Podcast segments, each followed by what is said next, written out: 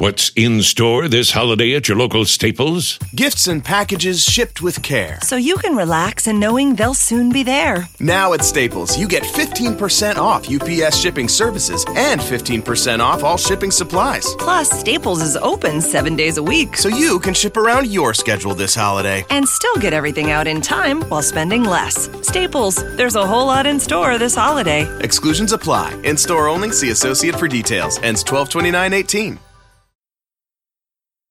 Motorcycle Madhouse, presented by Insane Throttle Biker News, hosted by none other than. Well, right now I don't feel too agreeable. Everyone's favorite online personality, the thorn in every Leo's side, James Hollywood Machikari and his partner in crime, Double Barrel.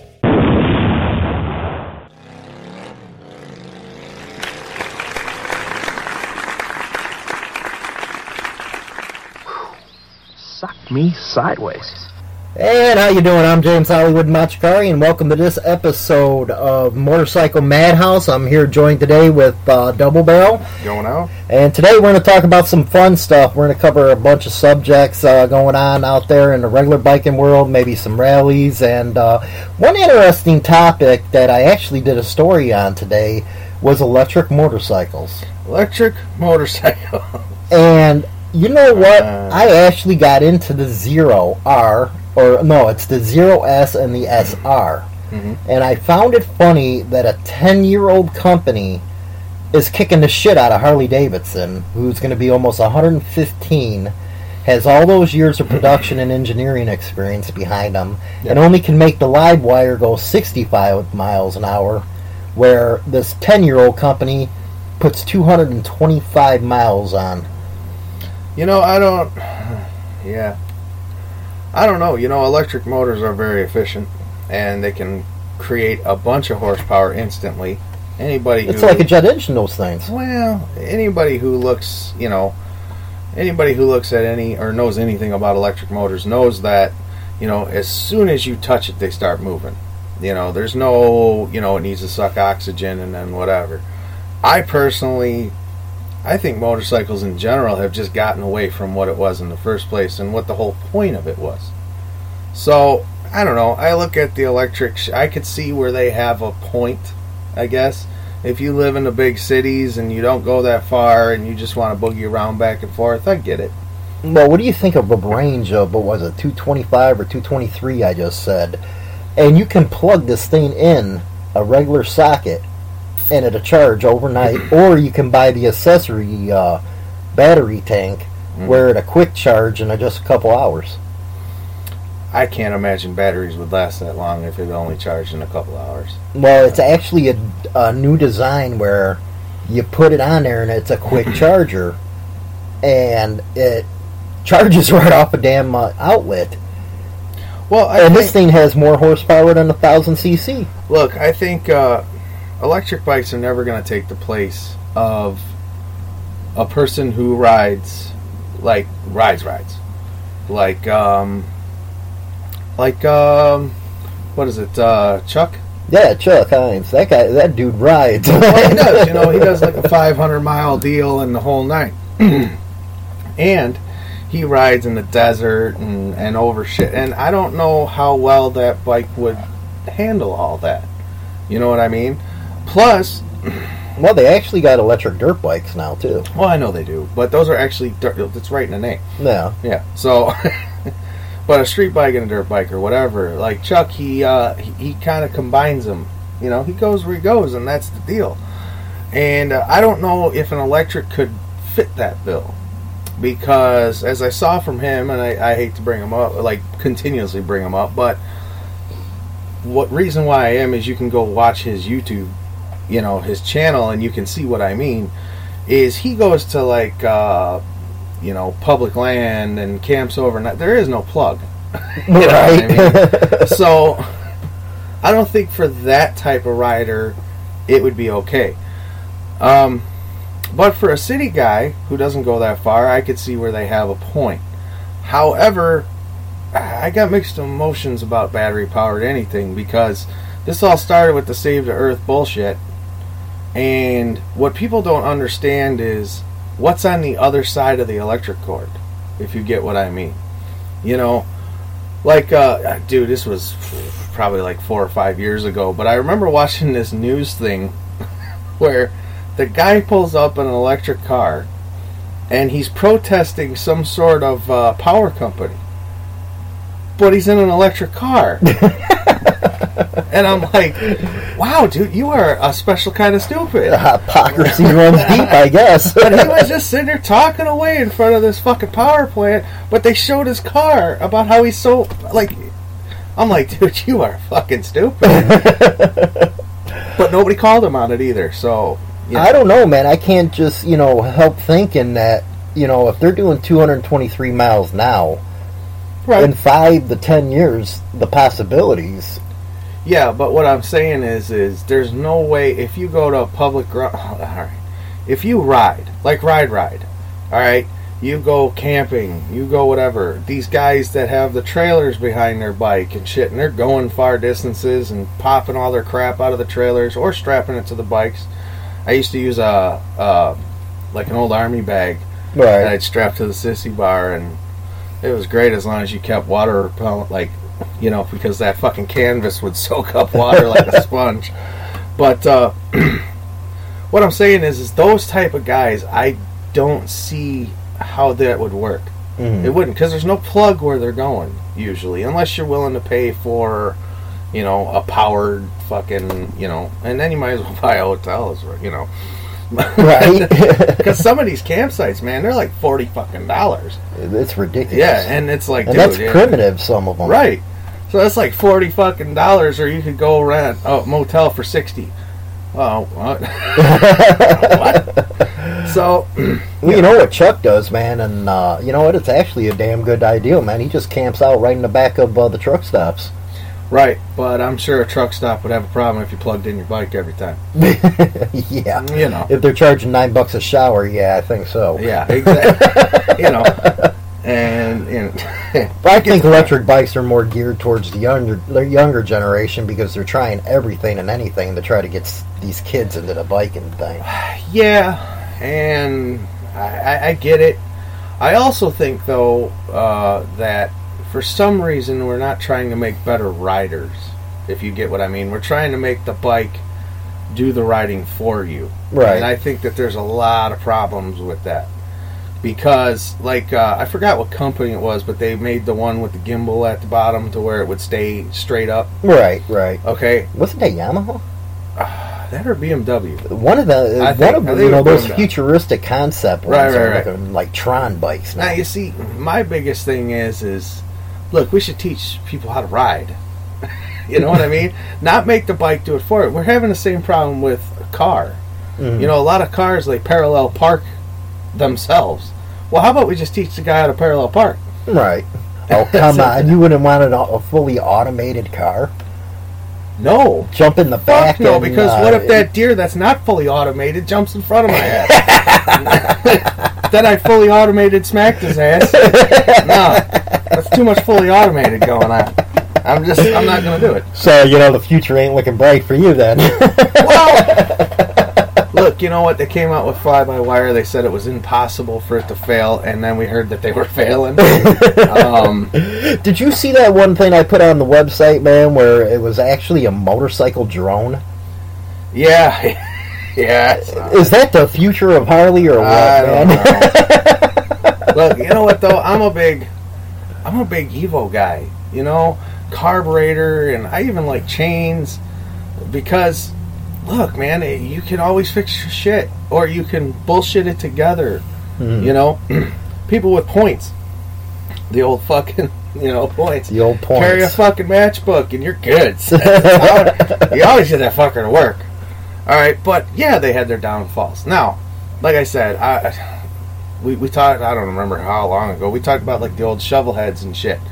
Look, they're not meant to do what what people are doing right now. Do they do it? Sure, right. but you know they had their overheating problems, they had their oiling problems, they had all those problems, and then the Evo came out and they fixed it.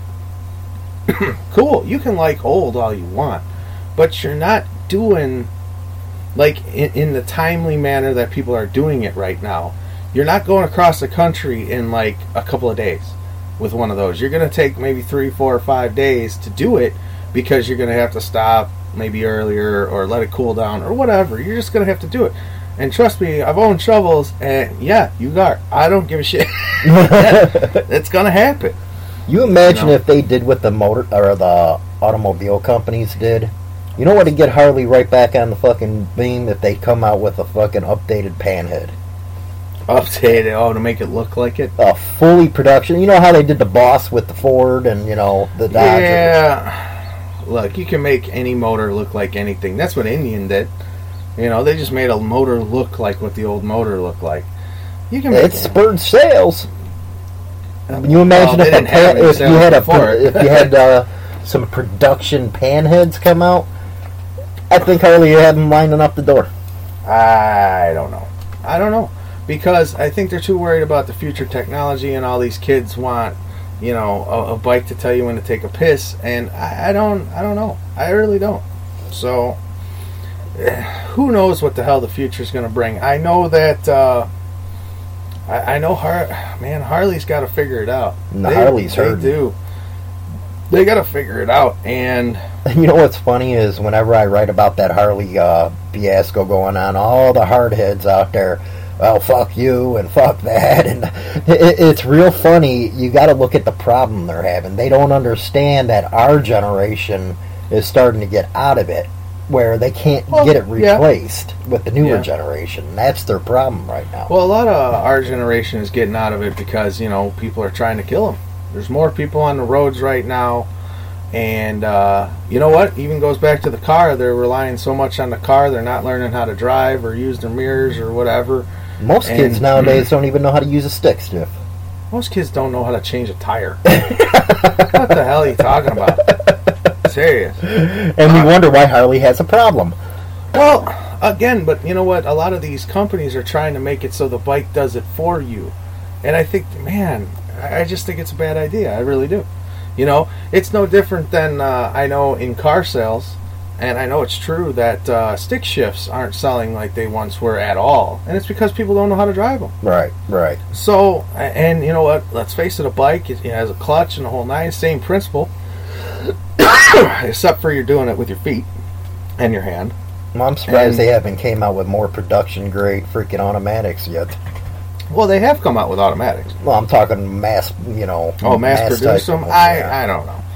You know, maybe it's not cost effective, or maybe that would put that bike at like you know we're going to see eighty thousand dollar bike. But I can't imagine an electric one's going to be cheap either. So Well, the electric one was ten, the MSRP was ten nine. ten nine. Yeah. Yeah. Well, And That well, that was the zero R and the RS. Well, the RS was uh, sixteen, I think it was. That's Right. the bigger production model. well, the problem with that is, is nobody knows you know how long the batteries are going to last, or how much those are to replace, and shit like that. Like everything needs maintenance, and is going to need maintenance. Right. So I kind of look at it as the prove it part. Like it's after, you know, let's say after like five, six years, you know, these guys are still riding these around. Yeah. Let's face it, there's fucking, there's flatheads still running around. There's knuckles still running around. There's all these, you know, and yeah, they have their issues and yeah, they have their problems, but they're still running around. Right. Right. Let's see if the electric shit will do that. Right. That's the big one. So, yeah, it, it's it's to each his own. Hey, you know, if that's what you want, that's cool. Right. You know, scooters have been automatic since forever. I'm talking about real scooter. It's been an automatic forever. Just turn the fucking shit and off you go. Yeah, you see those on the college campuses all over the place and stuff like that. But uh, you know, Yeah, besides the electric stuff, uh, how do you think the rally season's looking this year? You know, I think it's actually a little too soon to tell. Yeah, I, I, I know the weather here in Chicago sucks. We're gonna have snow next week again. Well, you know, I don't know. yeah. Well, you know what? This is this is the Midwest, and until until what May. you know, until May is when you're pretty sure of it. right. You know? so, you know, I don't know. kind of makes you want to move out to the warm weather states, man. Just get over Nah, I can't do it. I, just- don't know, man. don't I'm know, getting I tired of the cold, man. You know, I'd like to go out to fucking New You Mexico know what, what or is uh, well, wasn't like Texas getting snow and Georgia and all them fuckers getting snow. yeah, but the shit melts the next day. They still get it, you know. so I, I don't know. I, you know what it is though. It is too soon to tell. Like a lot of the, um, you can say they're rubs, yuppies, whatever. Doesn't matter. A lot of those guys are getting out of it.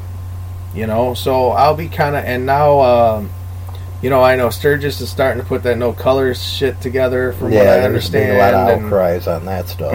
well, there's a lot of these things that are they're putting no colors on, and I don't know. You know, uh, I think they're gonna think that the rubs or the yuppies or whatever are gonna continue it. And yeah, the only reason that most of this shit is so outrageously priced is because they've been involved in it. I hate to say that, but it's true. exactly. You know, they're willing to pay eighty dollars for a fucking t-shirt. Yes, you know that Fuck you know it costs noise. all. well, you know it costs all like eight bucks. You know. right, it's eight bucks. They get they're making out uh, what a seventy dollar profit off that hey, shirt off. you know of what? May we all be so lucky. but uh, no, you know what? It's true though. I mean, we'll, we'll see how it goes. And we also know that every year, the police presence at every fucking rally it like triples. Daytona was horrendous this year. But- you know, for bike week, I was. And there. those are the ones that you knew about. yeah, You know what I mean? The undercovers. I, I love it when, uh, like, uh, some clubs they do like a big party or whatever, and they're like, "No cops. You have no fucking clue standing there. Come on." But look, it, but you know what? It doesn't really matter because I don't. Nobody's really doing anything wrong. I know, contrary to everybody's belief, but nobody's usually doing anything wrong. right. They're just bumming around and living it up. And Well, you know what I don't understand is why the clubs just don't start boycotting these pla- these places like Sturgis. I, you know what? I really don't. I Why don't give 'em the think- money? I don't think that's a big enough threat to these people that put on Sturgis and Daytonas and all that. I don't think it's a big enough threat because right now there are so many rubs, yuppies, and whatever that go to it. I don't think it'll really affect them that much. What kind of uh, impact you think the Rubs are going to have in the next five to ten years? Oh, I don't fuck, think dude. much, man. I, I my crystal ball ain't working. I don't know, man. You know what? They they came in in the mid '90s, and now you know they're starting. to You know what? That's why the you know new sales for Harley Davidson are dying out because they'll buy a fucking bike, and next thing you know, they'll put it on the market with only five thousand miles on it. Well, yeah, but uh, at least they bought the bike. And but now they're not weekend, even right? now they're not even doing that from what I understand. But I've noticed a lot of guys, hell, a lot of Harley riders, man, they they went over to use Gold Wings and shit like that. And as much as I despise the Gold Wing, even though I think the motor's kind of cool, but uh, hey, you know what? That's a hell of a fucking touring bike. Yeah, and the guys that are running around fucking on those things, and they, it's kind of like the BMW guy. You know what I mean? You get these, uh, what are they called? Uh, like uh, road and dirt BMWs. I've always said it, man. The BMW guys ride more than all of us, Yeah, you know. And it could be snowing like a bitch, all right. And there goes BMW guy and, and he looks like a dumbass with all his. I mean, he looks like a Lite-Brite character going by you with his orange and bright Right. green. And but you know what? Doesn't matter. He's well, ain't that saying something though? That you know, uh, you know what? I got an 01 Fat Boy, Mhm. and I'm I'm into boulevards. I'm in the fucking Midnight Stars. Uh, you know, they got some good bikes in metrics. Oh, they do. Um, what what is? Well, you know, we got the Indian invasion. Right. Um, Uh, see, I'm not really the, much uh, into Indian. I'm talking to metric end. no, no, no. I'm just saying, as far as the the competition. Oh yeah, You know what I'm saying? You got the Indian invasion. You got uh, look, look, Yamaha and their big twin. That's a pretty damn good fucking motor. Exactly. And exactly. it's a damn good trans. It's a good drivetrain. And yeah, they're actually getting up there in price. You know, Well, that's because they're becoming more popular now. Right. Um, the Goldwing, uh, Goldwing has always been kind of pricey, but uh, again, look at the bike that you get. You know, I, I can't say much like the VTXs or the Hondas, and I was never a fan of them. Mm. I, I just wasn't. They had a lot of issues, but you know, hey, there's still guys running around with those. Uh, Triumph and their little comeback that they're trying to do. And Triumph's actually coming out with some good ones. They had the, what the, the America and uh, what other one? I- they have? That it was Well, they had the uh, Bonneville and all well that, the of course, Bonnie but, and all that type of stuff. Yeah, but I mean, there's a lot of choice out there now. There is. You got the Suzuki Boulevard. Uh, Those fuck, boulevards. I love. I I love a boulevard. Do you? Yeah, I love them boulevards. I, I was never a big Suzuki guy, but you know, hey, whatever. to each his. I, I really don't give a shit what you ride. right. I really don't. You know, one of the I get in arguments all the time. One of the most bulletproof fucking engines that I've ever seen in my life was in a Sportster. Well, yeah. I- It's the same fucking motor they started with, and it just keeps going. it does. You know, call them what you want, but damn, they're strong, and they Yeah. just keep running. I don't know. I think cross country it would have to be a gold wing, man. If I was going to go on a cross country. Yeah, well, yeah, you teach his own. Yeah. You know, I know Indians really nipping at the fucking Goldwings' tails with all the shit that they got going on with that, with the windshield and all that crap. Mm. They they really are. I mean, I know they're they're taking some of the market, but you see, I think this all depends on the company, the company in itself, because the company is the best for fucking themselves. It's scary. So if Honda came out and said, "Oh, we're changing the Goldwing completely to something totally different," well, then there goes that. Right. You know, they they uh, uh, what the hell was that damn thing? What was the Goldwing that was didn't have a fairing? Um, ah, that ugly looking motherfucker. No, no, no. Uh, damn, I can't remember the damn name. Any any other time I could. um, sorry, everybody. I'm sure you'll you'll put it underneath the yeah, you'll figure it out. But uh, the but that was a cool bike. You know, it didn't have all the fairings and shit like that, but it still had that six motor in it. Mm.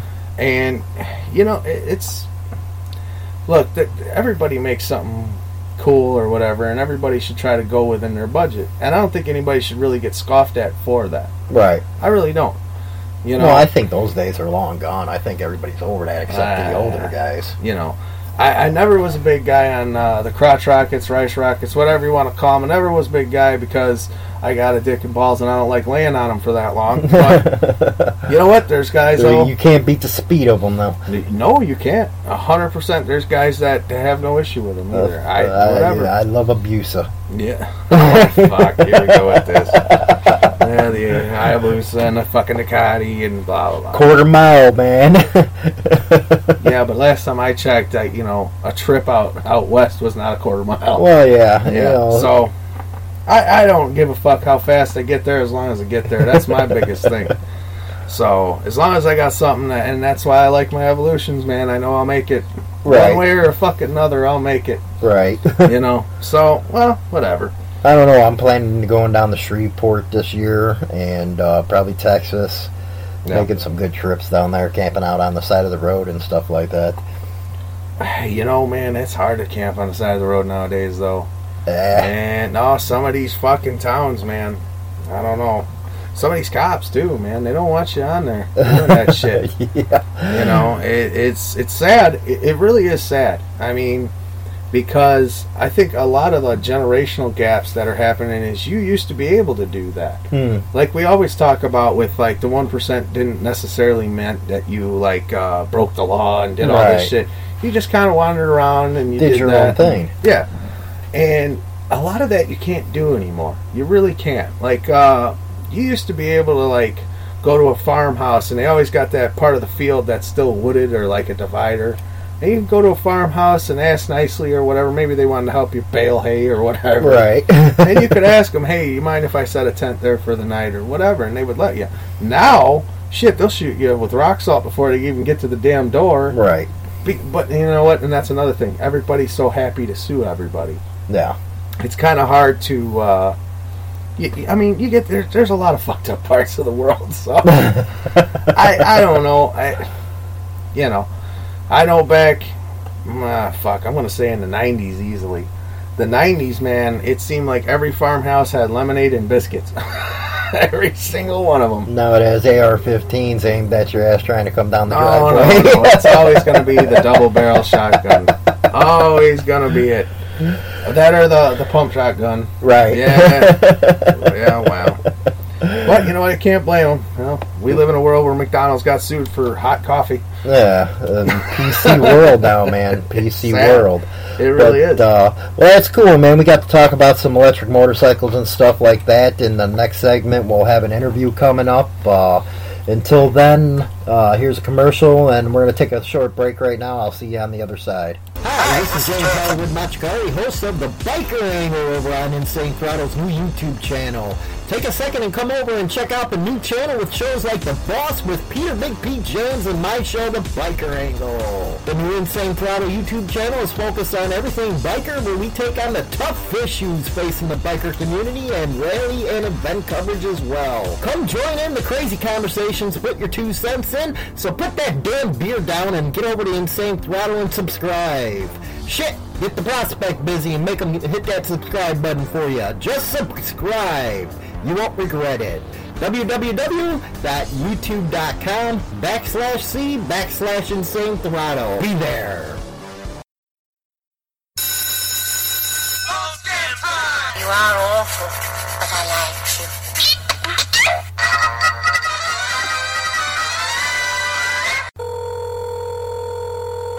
Hello, this is the Dick resident. We're sorry we missed your call.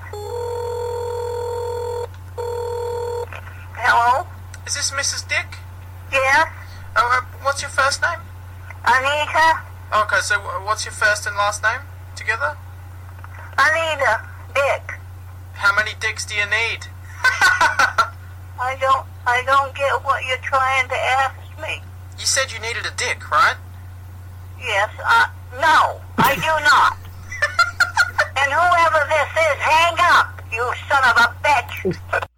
You son of a bitch. Hi, this is James Hollywood Machikari, host of Insane Throttle's Motorcycle Madhouse and Biker Angle over on YouTube. If you're looking for up-to-date biker news, then Insane Throttle is the place to be. Daily uh, editorials and news that's dedicated to the biker scene. Come on over and join the number one internet biker news site at HardlyLiberty.com or come over to Insane Throttle's newest YouTube channel for Biker Angle, hosted by myself on Sundays and The Boss, hosted by Big Pete James on Thursdays.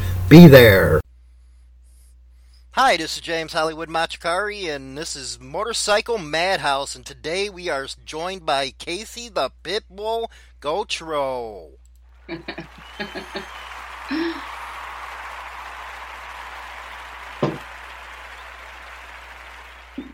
and we're pretty excited on the Madhouse today because uh, Casie is the one who gave Abel Reyna the fight for his life and went to a mistrial with Jake down in Waco. And today we're going to be talking about uh, some of the events that surrounded Waco as far as police investigation, how they were able to uh, actually get away with uh, arresting that many people without having a proper investigation. And Casie's one of the best legal minds in uh, Houston area. I believe that's correct, Houston. And uh, you know, going from Houston to Waco must have been uh, something else. But uh, let's get right to the show because we don't want to waste our time and stuff like that. How you doing, Casie? I am fantastic. How are you? Uh, we're doing great, and we're real excited to have you on today. Uh, can you give the listeners a little background on uh, your law, what you specialize in, and all that good stuff? Sure, sure. So I practice almost exclusively criminal defense work. Um, I've been practicing law since May of 20, 2005, so almost 13 in lawyer years. Um, you know, when I started my practice, I, it was sort of a hybrid. I did just about anything that came through the door, but the longer that I practiced, the more I realized that, you know, the fight, like the civil rights fight, that, that happens in a, in a criminal courthouse. And so I've focused almost exclusively on criminal defense, I'd say for the last five years, six years. Um, I have a very small caseload. Uh, you know, there's some lawyers that do volume work. We'll have 20, 30 cases open at one time, and that just flips me out. Like, I tend to have one or two really, really big cases, and it's all that I do. Um, and so that's actually how I came in contact with uh, with Jake's case. Oh wow! Wow. Okay, I got to ask this question. What's your favorite college? You a, you a Texas Steer or? I'm, I'm a, a Nor- I'm a I'm a Notre Dame fan. University of Houston. I am a Cougar. No pun intended. but it's Cougars all the way. Cougars all the way. Okay, yeah. well, we can agree on that. That's a good college. but uh, okay, uh, the burning question that everybody asks, especially for people that's outside of Texas. Like I know it's real big here in Chicago because we just don't understand how it happened. Uh, Howard, it didn't seem like they did any type of investigation before arresting 177, I believe, people. How's that Yeah. even possible? Well, I- I'll tell you, it uh, it's not. It's not possible. And they're actually was an investigation, a pretty significant investigation. The issue is what was turned over to the defense, because that investigation, like most of what I have discovered, I have discovered post trial. Um, I have been impressed and grateful and, and shocked sometimes at the folks that have reached out to me after Jake's verdict. Uh, some of them citizens in the biker community, some of the members of law enforcement that aren't comfortable with what's happening in Waco. Um, but I know now that approximately 258 people were interviewed after the shooting at Waco. 258 people. So, you know, basic math there, I'm going to say there are like 70 of them that weren't even bikers. They were just witnesses, third party, disinterested witnesses. And the law enforcement establishment has done its dead level best to keep those witnesses' identity and what they what they said at the time of the investigation hidden. Hidden. Wow. Well, another thing that really, because I watched some of the video footage, and it's clear that a lot of people are running away from that scene, but they ended up getting charged anyway. You know, what what what has what I have discovered, and again, this is based on things that came out at trial, and then the folks that I've spoken to, because you know a lot of cases have been dismissed now, charges have been declined um, on those folks who weren't indicted, and then on the folks who were indicted, they've just had their charges flat dismissed. Initially, uh, the plan had been just to arrest a handful of people. Like when they, when they rounded up everybody and took them to the convention center, the goal was just to interview folks, find out what happened, and then kick them loose. Um, and then Abel Reyna entered the picture. Can you give our uh, audience a little background on Abel Reyna? I know they get an earful from us at Insane Throttle and uh, Texas Biker Radio, but uh, I think they need a outside legal mind to uh, give them a little insight on uh, what he's like and his personality. Uh, um, what is Abel Reyna like? So my first time, I've been in, I've been in Texas since 1997.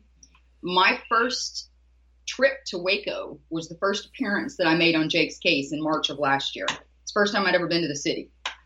Um, so I certainly never practiced out there.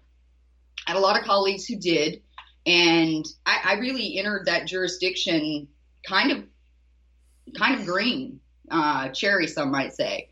Um, I was wildly impressed with the ease at which Reyna would lie on the record. And I mean, I'm not talking about a white lie. I mean a whopper, a whale. And as officers of the court, you know, we have a higher we have a higher duty, um, a duty of candor in a courtroom. Um, and so, look, I know defense attorneys get a bum rap, but I, I take a, a lot of pride in what I do. I think that it's an honorable profession, and both sides of the fence. I think it's an honorable thing that we do. And to watch, just again, the ease at which he lied, lied to me, to the court, was was was breathtaking. And once I caught my breath, it became infuriating, infuriating. I have, you know, my responses in court were they get I get tons of memes, and you know, my mother's seen that video of me just losing my shit because I can't. I, I, I just I'd gotten so tired of being lied to. Like, do you think I am an idiot? I'm paying attention to everything that you're saying, and so the it's ego, it's narcissism, um, and it tells me that that he has gotten away with that for a very, very, very long time. For him to come into that courtroom in a case of this scale with this much national, global attention, to think that he could continue to to, to to do that. And I'll tell you that he did a he did a he did a pretty he did a decent job of, of building these sort of Chinese walls about which prosecutors in his office got which information. Um, poor Michael Jarrett, he was the assistant district attorney that tried the case against me. There were probably half a dozen times where he looked legitimately shocked at evidence that was being turned over to me in the middle of trial because he'd been arguing till he was blue in the face that it didn't exist. But the one person who's always known it existed, was Abel. Was Abel. Wasn't uh, you know that you bring that up? You didn't find it out until post trial, but ain't there disclosure laws down in Texas, just like everywhere else, where the defense has to uh, be provided the evidence? Oh yeah, oh, oh yeah, and and they're understand. It's called the Michael Morton Act. There have always been discovery rules, and the Supreme Court has a ton of, of precedent about what has to be turned over and when but we recently enacted a, uh, it's called the Michael Morton Act, and it was named after a, a man named Michael Morton who was uh, innocent and imprisoned for 27 years for a murder he did not commit, uh, largely because of the shenanigans that went on in this trial and Jake's trial had happened in Michael Morton's trial. But in Michael's case, the real killer went on to murder another woman, to murder and rape another woman. And so Texas, the legislature responded appropriately and they passed the Michael Morton Act, which outlines in detail everything that defense attorneys are supposed to get prior to trial. James, I can't convey to you how important it is to have that information before you open your mouth as a lawyer. You know, I, I got a lot of flack from a lot of people when I waived my opening statement. I didn't have a fucking opening statement to give. I had no idea what the evidence was going to be. You know, they inundated us with crap, useless crap. Those terabytes of discovery, worthless. Every late disclosure that they gave me during trial, however, critical. Undermined the state's case, impeached their witnesses, beneficial to Jake's case, every single time. You know, so around the 30th time, don't tell me it's an accident. Don't tell me it was an inadvertent oversight because that's bullshit. So yeah, we we've got laws, um, and that district attorney's office thumbed their nose at those laws over and over and over again. And frankly, so did Judge Strother who was the first judge uh, that we got recused. Um, I will say that, that that Judge Johnson, he was he presided over Jake's trial. I feel like we got a very fair trial from him. You know, even he saw how ridiculous. I mean, he was very, very, I would say, angry with the state a handful of times because we kept having to send the jury out because here comes this bucket of evidence, right? It should have been tendered to me how long ago? Let me tell you something else that I found out. So there's the Waco shooting, right? But anytime an officer fires his weapon, there is a uh, an officer shooting investigation that goes along with it. All of the discovery that they've been doling out to us since May of 2015 was available and ready and turned over to the Texas Rangers by February of 2016. All of it and they've still just strung it out to us. Even today, we still don't have all of the evidence that was given to the Texas Rangers back in February of 2016, two years ago. Why do you think that is? Wow. You know, it, it, actually sounds like, and we put this in some of our articles, in Chicago, we got what's called the Democratic machine. And mm-hmm. it's pretty bad in Chicago if you ever came up here as far as politicians, judges, and stuff like that but it sounds like more of a Republican version down in Texas where yeah. it's the good old boys. And some eh, I I actually sat and watched Jake's testimony on YouTube. He was cool, calm, and collective, and you could see right there that the evidence pointed to self-defense, in my Absolutely. opinion, anyway. The man had an over/under two shooter Derringer. If you're going to a, I mean, you that's not a weapon you bring to a shootout. It, it just isn't. No, and, and, for our audience, Texas has uh, open carry, don't they? Yes, they do. We have open carry now. I don't believe that open carry was in effect at the time of Twin Peaks, but we've always had a traveling presumption. If you're traveling from your home jurisdiction to another county, you can bring your weapon with you. You don't have to have a concealed permit. You don't have to have anything. You have an absolute right to bear your arm when you travel out of county. And the reality is, that point in time, the bandits had, had, had bullseyes on their backs. They were being targeted left and right on that particular highway right around Waco, both on the north side and the south side. And so it would have been foolish of anybody to travel that highway without a weapon, given what the Cossacks had been doing up until then. Well, that's another thing we I, we don't understand. Well, especially in Chicago, because I talk with uh, Big Pete. He's uh, one of the contributors here at Insane Throttle, and he was also the regional vice president of the Outlaws. And when I was with him and the Pistons and stuff like that, if we went to an event, the cops kept us in the 81 separated. They never allowed us in the same area. So Right. we go and say, well, this should have never happened. The cops knew about this. Why'd they let the Cossacks around? The bandits were a part of the COC. The Cossacks weren't. So what are they doing there and why are you allowing them there in the first place? That's a very good question. I'll tell you this. Um, in March, March of 2015, the COC had had uh, one of their larger meetings in Hondo, Texas. And the organizers uh, had received a tip from law enforcement that the Cossacks had intended to show up at that meeting and interrupt it. And so, what the organizers of the COC did was they hired private security in the form of off duty Hondo Police Department officers to provide private security for that entire entire event. Nobody showed up. The Cossacks didn't show up. The COC paid these off-duty officers. I even had the chief of police for the Hondo Police Department under subpoena um, to testify at Jake's trial. It never came to that. But the reality is, they had the capacity to head it off at the pass, and they chose not to.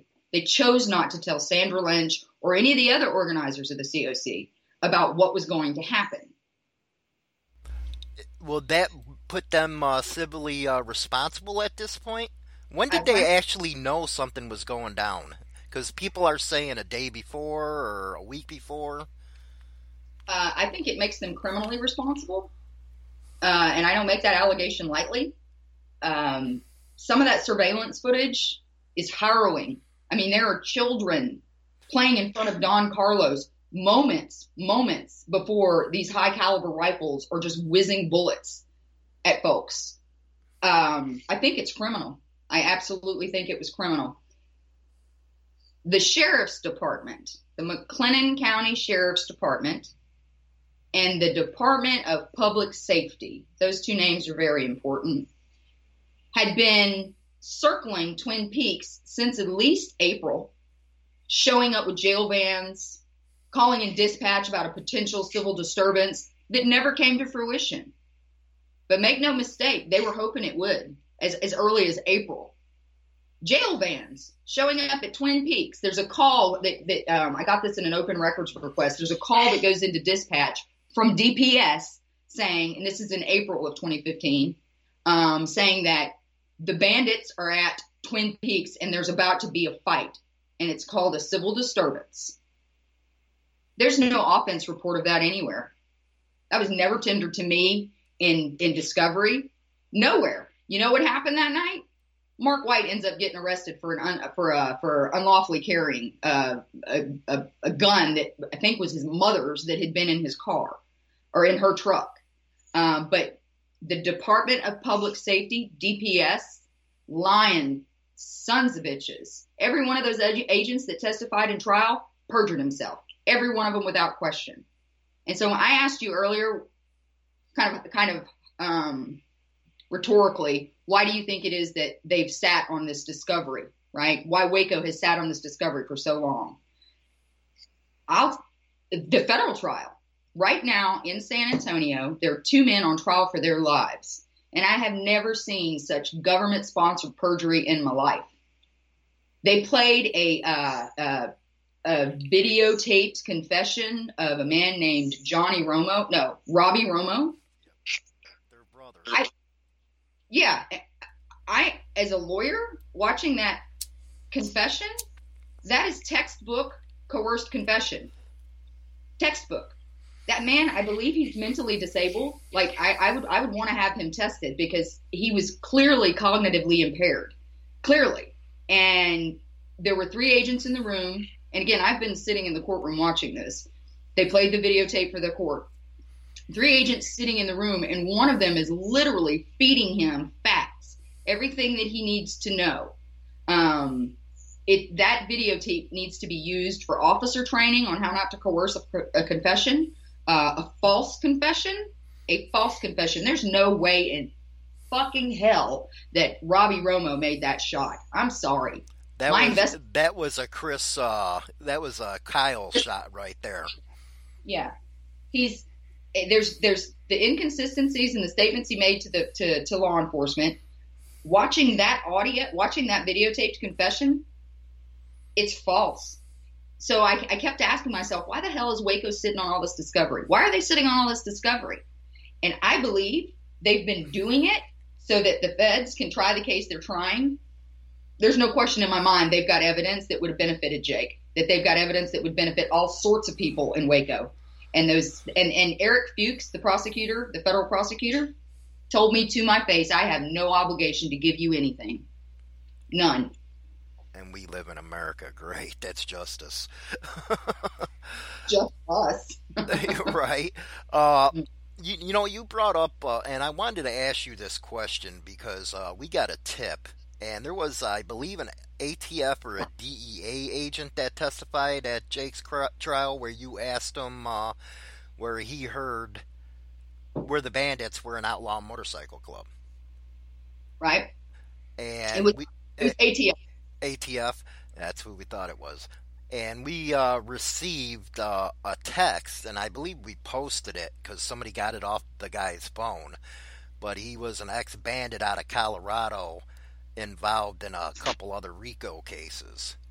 Uh, now he's the president of the Kinfolk Motorcycle Club, I believe. His name's Diesel. But uh, he was a bandido down in uh, Texas, too. And I just wanted to, you know, clear that you did interview an ATF guy. Yeah, Darren Kozlowski was the uh, ATF agent that. so the transcripts aren't ready, but you know when I was asking Kozlowski to to to tell me, at educate us all, what what makes what makes the Bandidos this criminal street gang, um, but not someone like Iron Order? What's the difference? And and the his rationale was, well, it's it's the way they carry themselves um, okay, like they don't fear law enforcement. And it was sort of a record scratch moment for me. And I was like, I'm sorry. Are you telling me as a citizen I'm supposed to fear law enforcement? Right. That makes me criminal if I'm not afraid of you. So it's it's it's bullshit. Every one of those experts that testified, um, you had posted your website. You posted a, a, a text message from a guy who reached out to someone about a sit down. He's an agent. That was uh, it. This is the one I was just talking about. What the hell is his name? Pearson. Doug Pearson. Yeah. That's him. Doug Pearson fancies himself an expert in motorcycle clubs and, and, and the bandidos specifically. Doug Pearson couldn't find his ass with both hands. I question extensively. And the data that he uses, the data that his opinion is based on, is old. I mean, look, we're grown ups, and we can all admit that the bandidos have got a very colorful history. You know, oh yeah, running drugs and whores and and all sorts of things were a part of who they were 30 years ago, 20 years ago. That's not the club that is today. So if he were testifying 20 years ago, yeah, I think his opinion might be worth something. Today, it's old data. It's old data. And, you know, keep in mind, Jake had only been in the club for six years at the time of trial, which means he'd been a bandit for less than three. Guy's 38 years old, had never been arrested, uh, drives a locomotive, is subject to random urinalysis, has worked at the same place for 20 years. I mean, it's just, it's so Mr. Pearson tries to insert himself within your community, right? acts as a provocateur when he can, um, so that he can later show up in a court of law and pretend to be an expert on something that, frankly, at this point is historical fiction. Well, it really is uh, historical because the technology has changed so much. Uh, you can't get away with what you did 20 years ago. It's just not possible no. to do what we used to do. so I, I interviewed, he shall remain nameless, but, you know, I, have been I've been a lawyer for 12 years and I've never represented uh, a bandido or any one percenter at all. So I had a crash course in your community, and a lot of really cool people. I met David Devereaux, Bill Sartell, Marshall Mitchell. Like I just met all of these really really wonderful guys, and I was interviewing this this fellow who'd been in the club for a really really really really really long time, and I asked him, you know, what changed?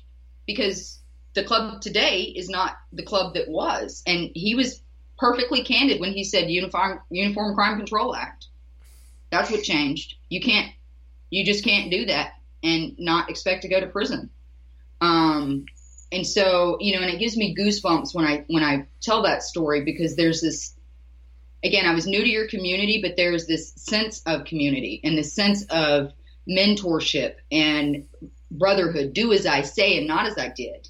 Like, be be good, be better than we were, and it's really it's a it's it's a beautiful thing, and it infuriates me that law enforcement has stuck a target on this community because you don't fear them. Exactly. Because well, you know, I'd like to get your, you know, since you were talking about that, there was a, and this ain't on Waco, but there's a sheriff down in Volusia County, Florida, during Bike Week that was sitting next to two FBI agents and doing an on TV interview. I actually put it on one of the articles where he actually said MCs were domestic terrorists. Is that something that you know regular citizens should really you know fear when the police can go out there publicly with a straight face and say these people are domestic terrorists? yeah, they should. Um, I'm going to rabbit trail here for just a second. I, I, I have I've formulated my own opinion based on the facts as I've seen them, uh, both starting from May May of last year, March of last year until today. There's some things about your community that make law enforcement very uncomfortable. Number one, you don't fear them. You don't give a fuck, right? You ride very loud bikes. You wear offensive to them offensive stickers and patches, and they don't understand it. And it is human nature to fear, which you don't understand. So that's first thing. The second thing is that I believe there is a disproportionate number of veterans within the motorcycle community, and probably one of the most well armed, legally well armed uh, sects of society that is around. All those weapons that were seized at, at, at Waco, 90% of them came out of locked glove compartments. That's not a crime. You can travel with a weapon in Texas. There were uh, uh, dozens of them that had concealed carries but left their weapons in their cars. That's not a crime. The third thing, you all have the ability to show up in mass on pretty short notice. And so, you know, I get thinking about it, and yeah, I can see how that would scare the shit out of law enforcement. That would scare, absolutely scare the shit out of them because they can't be the bullies that they're used to being. Right. They can't. right. All those weapons that got seized in, at Waco, not a single one of them has been returned. So imagine you law-abiding citizen, right? You decide you want some hot wings, or fuck, you just parked your car in a parking lot on a Sunday. The government, and I saw the GoPro vid, played the GoPro videos in trial while Sergeant Vaughn was on the stand. Every fucking one of those saddlebags was flopped open and dug through, and this is in the wee, wee morning hours, Monday morning. Like the sun was just coming up. There wasn't a single search warrant that had been gotten, not one. The government went into those cars, stole stole guns belonging to law-abiding citizens, confiscated them, and has not given them back without probable cause, without so much as reasonable suspicion. What are Yeah. we? What what are well, not only bikers, but what are citizens supposed to do when a situation like that happens? Are we supposed to just sit back, or? Organize. Absolutely not. Organize. Organize. You know shortly before um, shortly before twin peaks happened there's a man named paul landers. Uh, paul was i believe one of the co-chairs of the coc and president of the escondidos. I think i've got my clubs right paul had been to the legislature to testify about money every time you get your driver's license your motorcycle license or registration in texas four or five dollars of it was supposed to go to motorcycle safety awareness. Okay. Bikers showed up in mass in Austin, I think in March or February of 2015, to protest that that money had been going to a general fund since 2006. That's damn near 18 million dollars. You know, you know who got to dip their beak in that 18 million dollars while it sat in the general fund? DPS.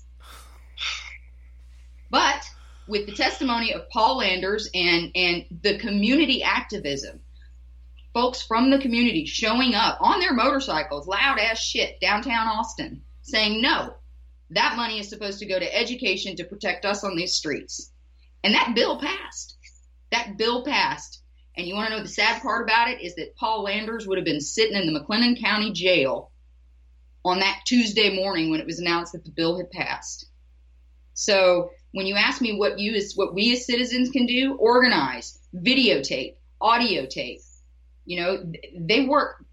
It is government for the people by the people, and something something's gone off the rails in the last couple of years, and they've started thinking that that they own us, right?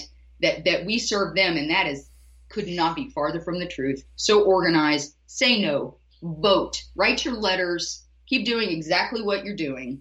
Um, keep doing exactly what you're doing. Uh, you bring you bring that up. Uh, when you watch the video, now I know when there's any large mass protest or people start getting out of hand, they usually shoot off the tear gas and stuff like that. These guys went in there with two two threes and just started shooting. Well, so I'm going to have to make some distinctions. There were your uh, your rank and file Waco police police officers, and without question, uh, those guys were misled about what was going to happen. Uh, a couple of months ago, there was an audio. It's, cir- it's surfing surfing around on the internet where one of the officers, Nikki Stone, her body mic, you hear her say, "I thought we were supposed to just sit back and let them fight it out. What happened? Were you expecting this?" Yeah. And when one of the one of the Waco PD cops testified, I mean, he was shaken up. Like when he got the call that this shooting, I mean, it was like if you can hear it, it sounds like a war zone. Um, the guy break, broke down on the stand like he didn't think he was ever going to see his wife again. These guys were not prepared to walk into the shit show that was Waco. Now, you want to know who was prepared for that? That would be DPS. They have lied about the number of agents they had present, and I hope they watch this video because I'm talking to you, Stephen Schwartz, and Justin Overcast, and Chris Dale, and Chris Frost, and the rest of you liars, right? They lied about the number of plainclothes officers they had there. They lied about the number of plain uh, unmarked vehicles that they had there. And once I finally got my hand on all the surveillance evidence, there are three men that triangulate between wait between Twin Peaks and between Don Carlos. And if those guys aren't taking signals from the right side of the parking lot, then I am blind, deaf, and dumb. They were signaled when to set that fight off. And you see one man, one man walk behind a bush, and as soon as he gets behind that bush, pow, that's when you hear the gunshot. And then those three guys, those three guys walk straight the fuck off the scene off the scene. Under the, here, let me hold that police tape up for you. Chris Dale testified that um, when I asked him about that, when I asked him, oh yeah, I thought that he was, uh, I thought that, that that person was escaping, and so we got into a foot chase. David Razor's 400 pounds. That man ain't ever run a day in his damn life, not once. Chris Dale walked him from the other side of Cabela's after the other man, William Flowers, got away walked him straight back up to the scene and parked his ass outside of the uh, outside of the, of the of the police tape. So they lied. They were expecting it. They were armed to the gills. I mean, dressed. It it it infuriates me when I think about it again because you we we have we have an obligation to be honest. You just swore your hand to tell the truth, the whole truth. What the fuck makes them think they're beyond that, above that, that they don't have to? Uh, to me, it looked like a Gestapo action, personally, after you looking at the tape. But what is it with Waco? Can you tell, you know, in the last, you know, couple minutes, what is it with Waco? They had not only this shooting, but they had one of the worst in uh, American history in '93. What is it with the thinking in Waco that causes this kind of stuff? You know, James, I when I when I took Jake's case, I I had a lot of people ask me, implore me to change jurisdictions, switch the venue. You got to get the fuck out of Waco, Casie. I really like the people there. Um, you know, I spent a lot of time there looking at evidence or trying to, and just going to the grocery store and going to the gas station, but just good, salt of the earth people. And I think our jury spoke of that. You know, I wasn't even out of the, the I hadn't even crossed the county line when one of our jurors found my cell phone number and texted me to apologize that they couldn't send Jake home with a not guilty because they had two boneheads on there. So the citizens, I don't think anything's wrong with the citizens, but that power structure, that thing is corrupt. Your elected sheriff, your elected DA, their wives and spouses and lovers. Like there's that power echelon that is absolutely corrupt. And so I think largely the citizens are unaware. Um, but I will tell you this since Jake's verdict, I'd say it's tapered off a bit. I only get one once a week. I've had so many people call me wanting me to help them with some other Abel Reyna special, some bullshit that he's pulled that's put their family member in prison for for life. But this again, this wasn't the first time that this has happened. Um, I think I think it's just well known in law enforcement that the power structure there will play ball. Come come come come to Waco. We'll play ball with you. Man, I'm actually coming down there to check it out this summer. But uh, a last question. wow, that's just insane. Last question. Uh, do you think they're going to have uh, enough nuts to try to char- or uh, retry uh, Jake? I can't imagine why they would do that. You know, I've said it publicly. I'll say it again. There is not a single witness that the state called that will be able to testify the same way again without lying. Without, I mean, you're either going to say what you said in the first trial and let me impeach you, or you're going to have to change your story. And I mean, in really dramatic ways. Um, you know, since Abel lost the election, I I don't see him trying anything. Yeah, I, from what I understand, he doesn't even go into the office anymore. Do you think he's more dangerous now that he lost and has nothing to lose? I think that Abel was jockeying for some political gain by what he did. I think he was kissing some federal ass. And this has turned out to be a pretty epic embarrassment for him. It would not surprise me if he just, yeah, kind of went off the rails and said, fuck it, here's your evidence. You know, I, who knows? Who knows? He may just be getting drunk in a closet waiting on somebody to offer him a job. I don't know. right.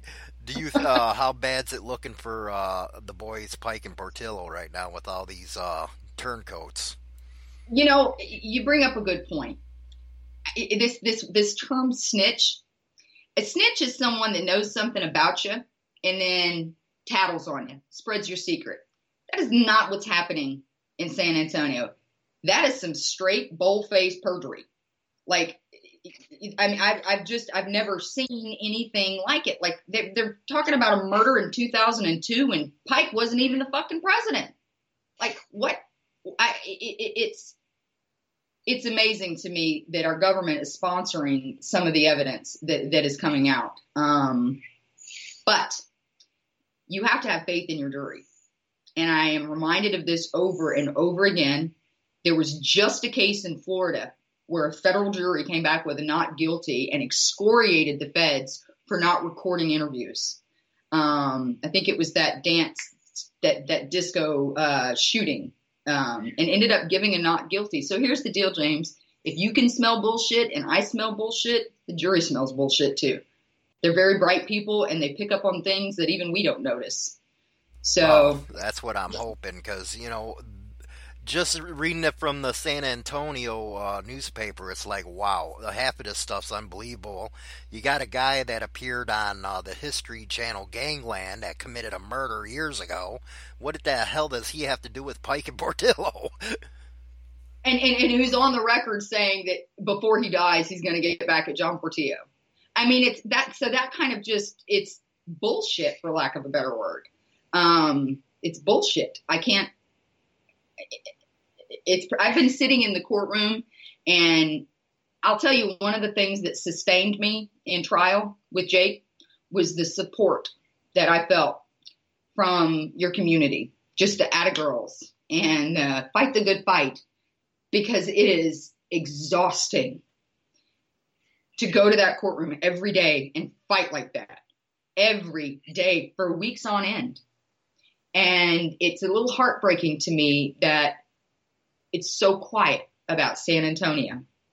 You know, these guys have got phenomenal lawyers. Mark Stevens, his opening statement was hands down one of the finest I've ever seen. And he represents John Portillo. He and Robbie, excuse me, Ward. Dick DeGuerin, phenomenal lawyers. So they haven't even had a chance to put their defense on yet. But it, it it saddens me that that I don't I'm not hearing the support and the go get them and the fight the good fight for these guys in San Antonio. It's almost like the trial is happening in secrecy. It's an open courthouse. I've been in and out, in and out, and it's I'm just disappointed that that it's gotten so quiet.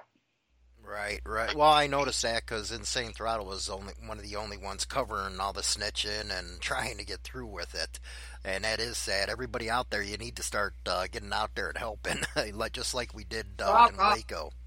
Yeah, I'm thinking about it. You fight the good fight, man. It's I can't I can't tell you just how much that sustained me. The smallest tweet, the smallest Facebook post, because it's it's these guys are not sleeping. You know, you get out of court at six and they don't even tell you who your witnesses are until you leave. So you have to shuffle everything around and it's there. It, it's war. You are at war and it takes its toll. So yeah, some props, some heads up. I'm thinking about you. Keep your chin up. Awesome. Well, in the in your closing, is there anything else you'd like to put out there before we get done with this segment? I just want to say thank you for letting me come on and vent and talk about what I have seen. I think it's important for people to hear it and to know it.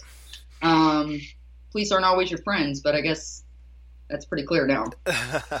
well, we are uh, nationwide, worldwide, actually, Casie. So if you wanted to give them your office number, if anybody needs a great lawyer, Casie the Pitbull's the one you want.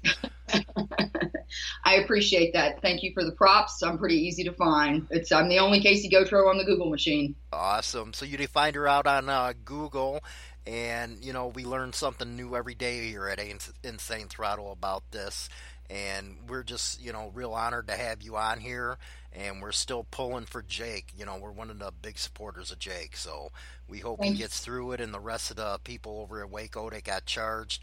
You know we got angel out there. She knows who she is. That helps us out a lot with this and uh, texas bellend actually did a story uh, and had you featured in it today. So you're up Awesome. on there for her. She uh, does a lot of hard work. But we really appreciate you coming on casie. It was just awesome and we appreciate you being on insane throttle Thank you for having me, James. thank you Now is the chance to use reliable energy to grow your money with the Dominion Energy Reliability Investment. Our new investment product offers competitive returns, no maintenance fees, and flexible online access to your money. Make the reliable investment in reliable energy. The Dominion Energy Reliability Investment. To find out more, go online to reliabilityinvestment.com. That's reliabilityinvestment.com. Holiday tips and wine stories from Paul, Kristen, and Dexter at Total Wine and More. Did you know there are over 1 million bubbles in a glass of champagne? Here's to a whole lot of celebrating. Crisp whites like a floral Sauvignon Blanc pairs perfectly with shrimp cocktail and other light appetizers. Now that's how you kick off a holiday meal. Don't stress about choosing the right wine for a meaningful gift. Consider me your wine concierge. As you check off that gift list this holiday season, we'd love to share our always low prices and ridiculous selection at Total Wine and More. Cheers!